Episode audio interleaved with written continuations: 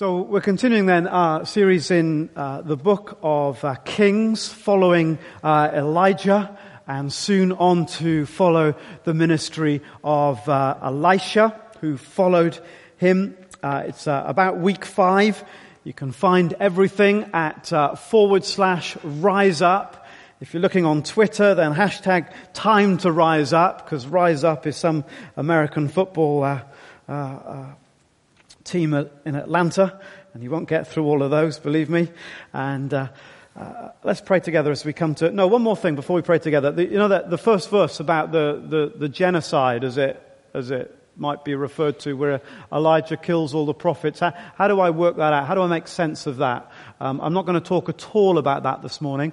Um, but you can find uh, on my blog where I've talked about, uh, I'll, I'll, retweet it or something so it's easier to find, where, where I talk about how do we, how do we understand the, the, what appear to be the genocides, the mass killings in the Bible that God seems to sanction or, or even approve of. So we'll tuck that to one side. That's a good discussion um, for, an, for another time. Father, would you help us as we get into these verses together to hear what you are saying to us and for us uh, today. Would you lift the truth out of the page? Would you help it journey uh, the 3,000 years, whatever it is, into our time and place? Not that we might live like them, but that we might live according to you now. In Jesus' name. Amen. So Elijah, in the face of ongoing and persistent uh, apostasy and idolatry that had dogged the nation for many years, Elijah rises up and says, enough's enough. This can't go on anymore. And he makes his stand against King Ahab. And we've seen over the weeks how once he'd made a stand, once he'd committed himself to the cause, once he'd, he'd got himself gripped by the vision that God took him aside in order to uh, build his character, that God was going to cut him down to size in private in order to build him up in public, that God was going to go deep into his life in order to help him rise tall. And we left Elijah a fortnight ago having had a massive victory on Mount Carmel where uh, as we noted towards the end after this big uh, battle, this big confrontation with the prophets of Baal, uh, and after their utter failure to call down fire onto the offering and how Elijah had kind of made fun of them and uh, highlighted the inconsistencies in their religion and their lack of faith. At the end of it all, Elijah just goes, he just prays to the Lord and the fire comes and everyone goes, yes. That's the moment uh, that we've all been longing for. And so you get to this point in the story where you imagine that it's a day uh, well done, uh, and uh, Elijah's looking forward to uh, home. His mind turns to a warm bath, a hot meal, feet up, British Bake Off final on the telly, all that kind of stuff. He's done more than enough today to secure a night in by uh, the fire. And you can imagine him at the end of that moment, that the sort of the adrenaline that's been running, the physical, the emotional exhaustion, the utter relief that the fire came and fell on the altar, that his heart might turn towards home. But this final section that we're going to look at this morning, uh, that hardly gets a mention because it, it gets pushed aside because of the focus that we naturally have on what happened at Mount Carmel. We see that Elijah doesn't think and run for home, but we see him digging in to what he believes God has called him to. And this final section is an invitation to us or a reminder to us or a warning lest we forget not to think that a job is done when actually it isn't. Elijah had won a great victory, but that wasn't the goal.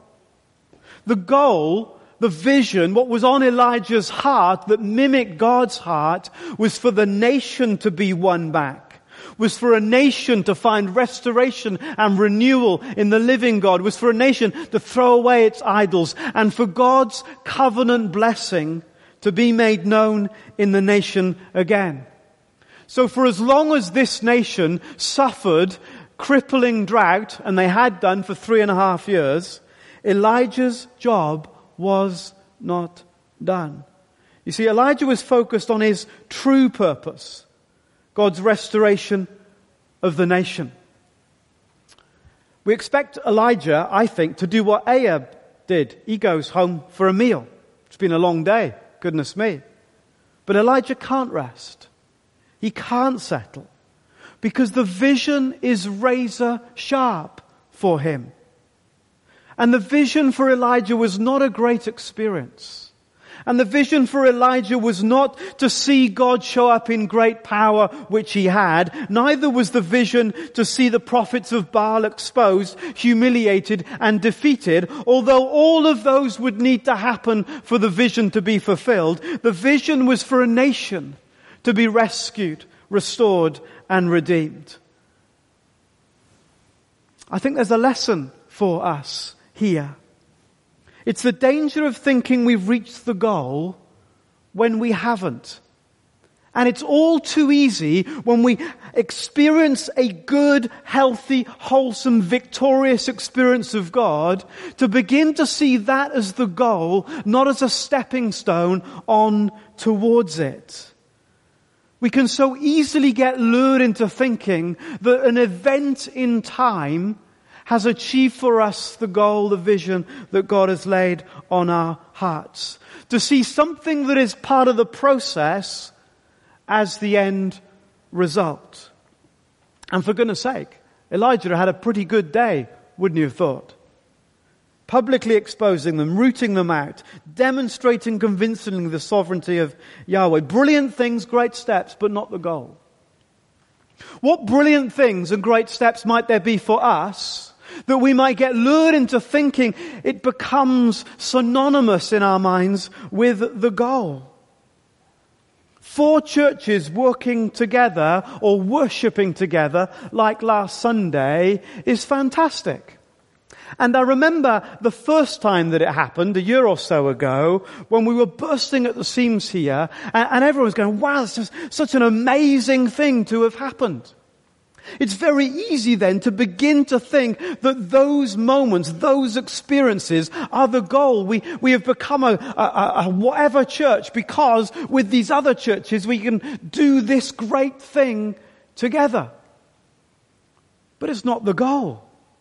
However brilliant last Sunday was, it's, it's not the goal. The goal is men and women meeting Jesus. The goal is the transformation of these streets. The goal is this community, however we choose to define that, being changed by God's kingdom. Four churches discovering the power in Jesus of working together is a pretty mega step along the way. No? Don't care? But it's not the goal. And we mustn't get lured into thinking, why don't we just do that more often? Well, maybe we should, but unless it empowers us, unless it energizes us, unless it enables us towards the vision that God has laid on our hearts, then we miss the point. And I think very often the enemy is so subtle very often we have a great experience of God and we get lured into thinking that that's the goal.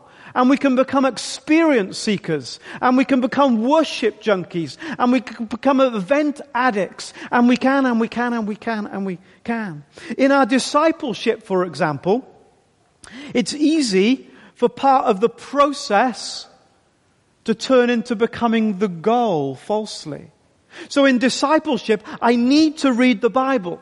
In discipleship, I need to see things in God's Word that I haven't seen it yet. And that is an energizing thing for some of us in and of itself. We can go home from church stirred by what we've learnt or relearned or seen from a new perspective. Do you know, I've never thought of it like that.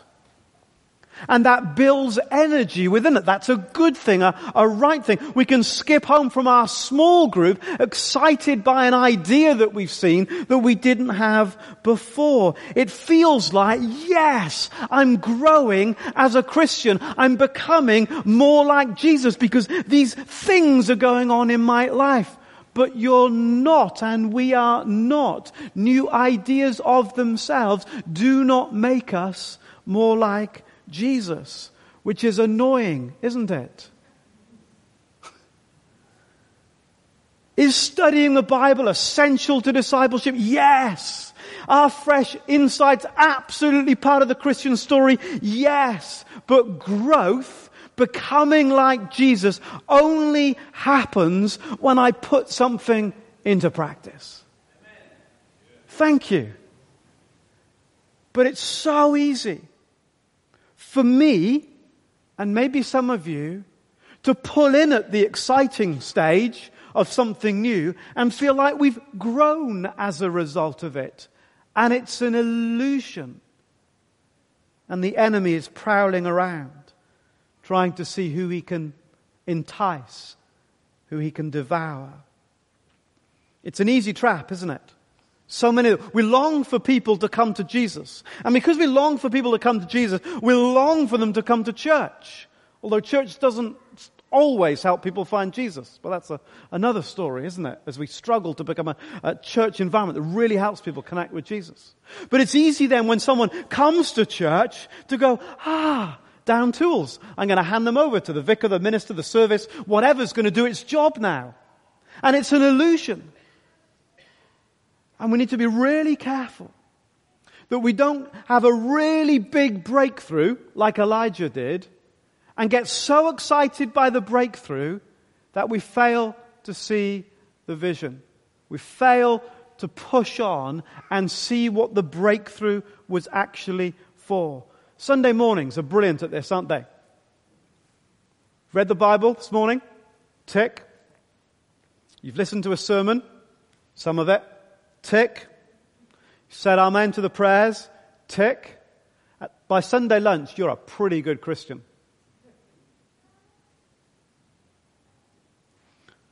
It's an illusion. Think of an area of your life that the Lord would lay on your heart right now and ask this question Are you clear about the goal? Are you clear about what's the vision? I might and this is where it's, it's, the enemy really gets to work. You might have had a really big breakthrough in that particular area of your life, and it would be so easy, like Elijah would have been tempted, to call it a day at that point. Yes, I've had this massive breakthrough. I'm on the right track. But what's the breakthrough for? What's the real vision? What's, what's really the work of God in this scenario? You see, harvest, I don't know what you see. What do you see? That's not a rhetorical question. What, what, what do you see? Bread, flowers? Anything else? Welcome. What do you see? Table. Table. Wow. Nearly missed that. Table. Yeah. What do you see? S- set for the Last Supper. What do you see? An invitation, a welcome, Last Supper, a table, bread, fruit, flowers, family, abundance, celebration, something over here, God's provision, sharing, and something else, God's creation, fantastic. You imagine for a moment, it, this table is all of those things. Something else I see is a family table that we've heard mentioned already. And, and picture with me for a moment the family.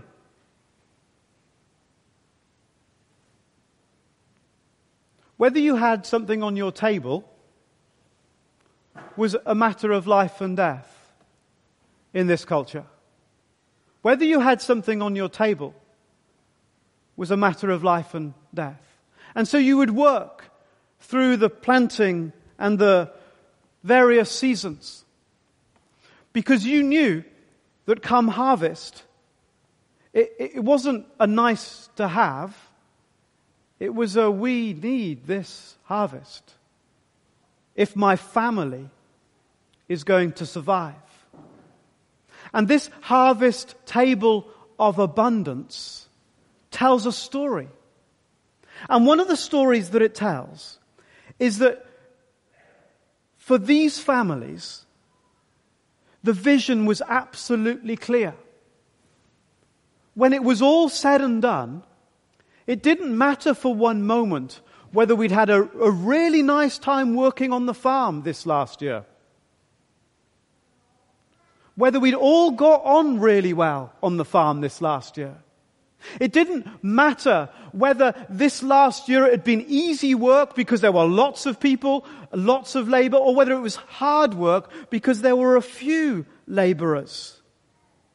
It didn't matter whether they'd got a new oxen and a nice clean plough, or whether they were still using the aged old faithful oxen and a rusty old plough. The vision was clear. No food, no family. That was it. And nothing else mattered. If there was no harvest, there was no life. And Elijah was clear about the true purpose.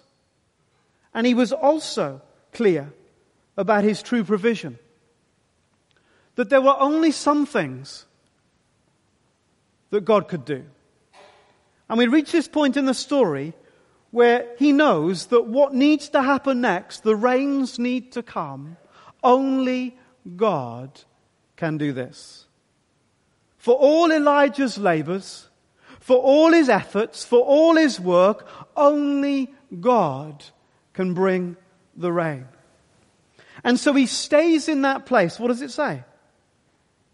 Then he bowed down on the ground and put his face between his knees. I've got nothing to offer here other than my prayer.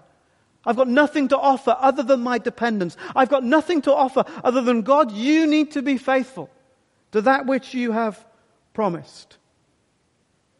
He sends the servant to go have a look. Servant comes back and says, Nothing, mate. Elijah knows he can't fix it. He just has to wait. Ah.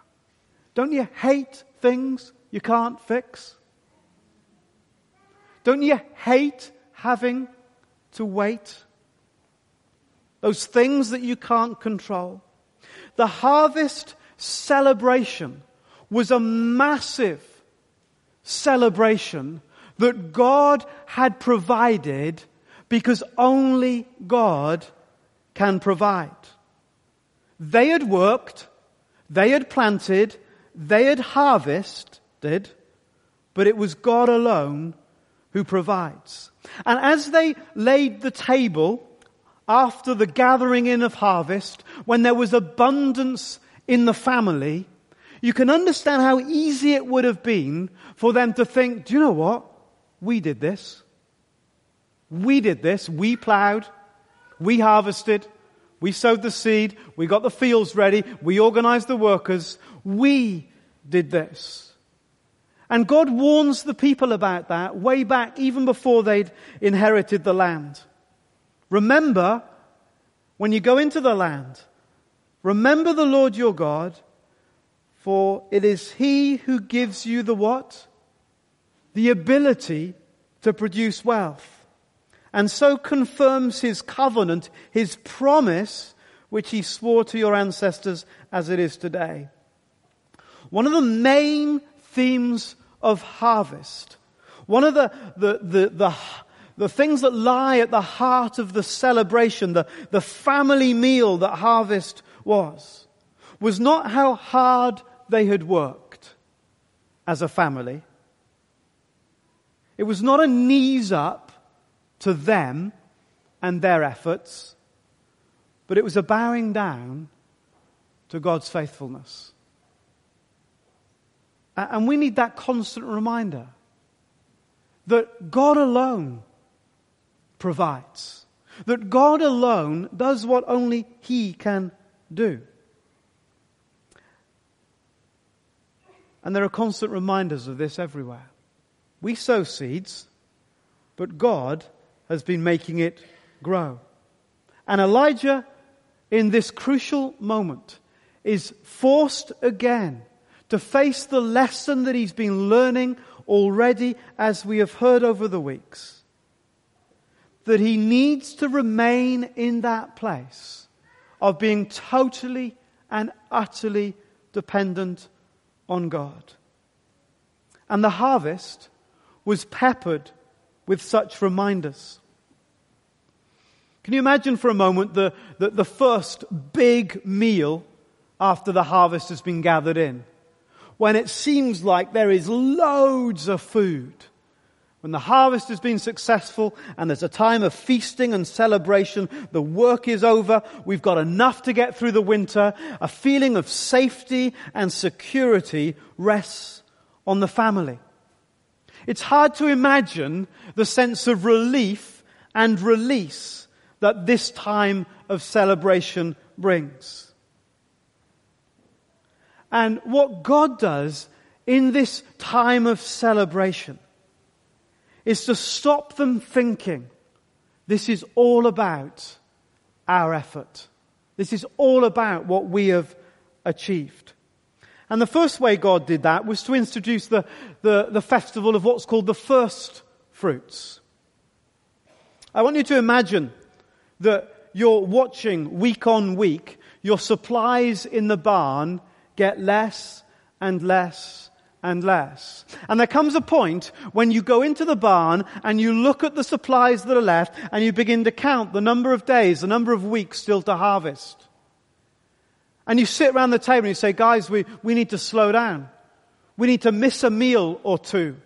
We need to cut back. We need to fast for a bit. Our, our supply is running low. And then as they work in the fields and they're conscious of their supply running low, they're wondering about the harvest. Will the harvest come this year? Will it be a bumper harvest? Will it be just enough to scrape through? And can you imagine their sense of relief when they begin at harvest time to gather the first fruits, the, the very first fruit and produce from their harvest? How precious those first fruits would be to them a sign of hope that as their supplies are dwindling down to nothing, there is new supply, there is new life being offered to them. That first harvest would have been rich with meaning. So get what I'm talking about? And God says, I want you to take that first harvest and I want you to give it back to me. I don't want you to take it into your barn. Even though you're, you're really anxious about your supply, I don't want you to take it to your table, even though you're perhaps not feeding as well as you did some months ago because you're aware that the supplies are running. I want you to offer it to me. What's God saying? Saying, I want you to trust me. I want you to know that this life that you live is not yours, but it's mine. I'm giving it to you. It's a gift. And it's not about you, but it is all about me. And imagine too, what's going on in your heart when you get forced to offer those first fruits to God as a total sign of trust that the full harvest will come. As a total declaration that you're going to put your life in God's hands. And then you get into the busyness of the harvest, and it turns out that the harvest is doing quite well, and you get all the laborers in because harvest time is really busy. You can write what I know about harvest on the back of a postage stamp and have room for all the names of the Bible. But I do know this, that at harvest time, it's a busy period depending on the weather. You have to seize the moment. Anyone know what I'm talking about? No, of course you don't, because you go to Tesco's and stuff. Lidl and Morrison's. You've got no idea about harvest, and neither have I. Sometimes, in August or, or that sort of time, you'll drive perhaps late at night up one of the motorways, and you'll see tractors with the lights on out in the field, and you think, goodness me, haven't they got a life? It's because they know the weather, they know the seasons. It's now the harvest needs to be gathered in. It's very labor and time intensive. So isn't it weird that when Jesus, when God gave them the Sabbath, six days you shall labor, but on the seventh day you shall rest. And during plowing season, it's okay to keep working all the time because it will be a busy season for you. No, in six days you'll work, and on the seventh you'll rest, and make sure that you especially observe the Sabbath during the harvest season. What's God saying? What's the, what's the message? What's the, what's the point? What's, what's being reinforced? What, is, what principle does God want us to understand? Why must we rest? Because it's not about you. It's not about the success of your hard work. It's not about the success of your labors. It's not dependent upon you. God is sovereign and He can take care of the harvest whether you do it or not. So Elijah's got it with his head between his knees. Only God can do this. Only God can do this. Where are you trying to achieve in your life what only God can do? Where are you not giving yourself a Sabbath because you think it's all about what you can achieve? Where are you not resting? I don't necessarily mean physically, but where are you? Uh, it can be. Where, where, are you not resting because it's, it, it, life and its success is dependent on you? See, the grace that we discover in Jesus was being taught all the way through the scriptures that God provides, and we cannot earn it or deserve it, and we must avoid the illusion that we have created it by ourselves. Because even the ability, says Deuteronomy, to create it is a gift from God. And then we see seven times, back and forth, Elijah's true persistence. What, what's going on? Elijah can see something that can't yet be seen. So he says to the servant, go and look for the cloud. And the servant comes back and says, can't see it, no cloud. But Elijah can see by faith what doesn't yet exist in real time and, and space. But why? What, what, why the delay? Why the seven going back and forth and all that? Not, why doesn't God get on with it? Do you ever think, why doesn't God just get on with it? What, why the faffing about? What's God saying to Elijah? I'm only going to do this if you're good enough? No. Elijah can't do anything but wait. But sometimes we have to be persistent to receive what God wants to give us. We never have to be persistent to earn it, but we do have to be persistent sometimes to receive God's good gift into our lives. Imagine if Elijah had cleared off after asking five or six times. Where is God encouraging you today to hang on? Perhaps just to wait with your head between your knees, saying, God, I can't do anything to fix this. I'm waiting. It's all about you. I can't do it. I, have kidded myself that I can fix it. I've kidded myself I can make the rain come, or whatever the equivalent would be in your situation. But I can't do that. I'm waiting. I'm waiting. And then finally, Elijah's true prophecy.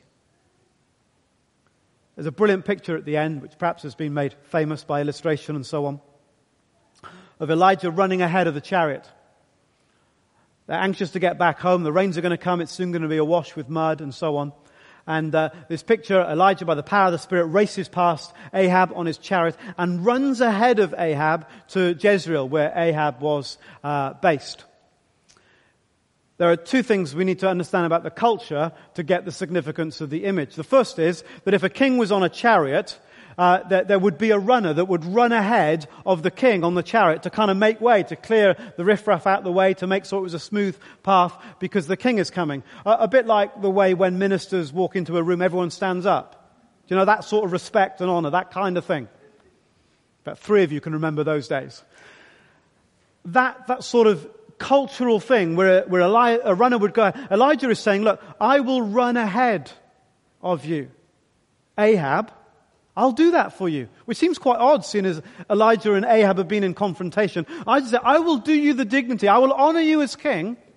I will run ahead of you. I will make sure the way is clear for you. But there's another part of the image you need to understand. Uh, and that's that the rain clouds are gathering. And they're gathering in the picture behind Ahab and the chariots, and Ahab and the chariot are racing ahead of the rain clouds in order to, uh, in order to avoid them. Now, the, in, in, in their context, in their cultural understanding, God would often sit, metaphorically, on the stormy rain cloud. God was above the storms. God was in charge of even the most violent uh, thunder or, or, lightning storm. And so even in the Psalms, you get pictures sometimes of, of God seating, seated in that kind of place. So what's Elijah saying in this image as the rain clouds are gathering and the chariot is here and Elijah's running ahead? Elijah's saying, look Ahab, this is your chance. This is your moment. I will, I will submit to you as king. But you must understand Ahab that whatever your kingship means here on earth, there is one greater than you to whom you must submit. There is one greater than you to whom you must give your life. There is one greater than you that must be served, honored, and obeyed. Elijah's true prophecy, as it's always been to Ahab, was simply to stop resisting and to start submitting. Where is your heart? Still unbroken before God? Where are we not yet in that place of willing to submit? See, Ahab hadn't got there yet, had he? All those prophets of Baal get slaughtered, and Ahab thinks, I'm going to go home for tea. I mean, he's nowhere spiritually. He's nowhere in taking personal responsibility for what's happened in his nation. He's nowhere near yet repenting and turning around. And in this powerful vision, Elijah's saying to Ahab, come on, what are you going to do about this? And maybe there are areas of our lives where we're still not taking responsibility in the way that we should. Maybe there are areas of our lives that have still not been broken before God in the way that they need to be. Maybe there are places in our hearts that have not yet bowed down to His Lordship. And this is the place. This family meal, this communion table, this place of provision, this celebration of what God has given, all there wrapped up. A place for us to engage our hearts, but also a place for our hearts to be broken. I couldn't do this. I couldn't achieve this. This gift of food, but ultimately this gift of His sacrifice is not because I've earned it.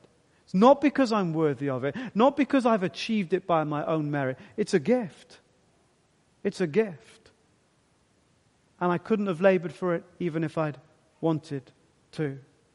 Where is our pride and our stubbornness challenged? Where are we left? Asking the question where does God need to touch my life? And in the end, it's the ultimate harvest, isn't it? That the Lord has provided. And all the way through the scripture, says, make sure, make sure you never miss it. I am the one that provides. Let's pray.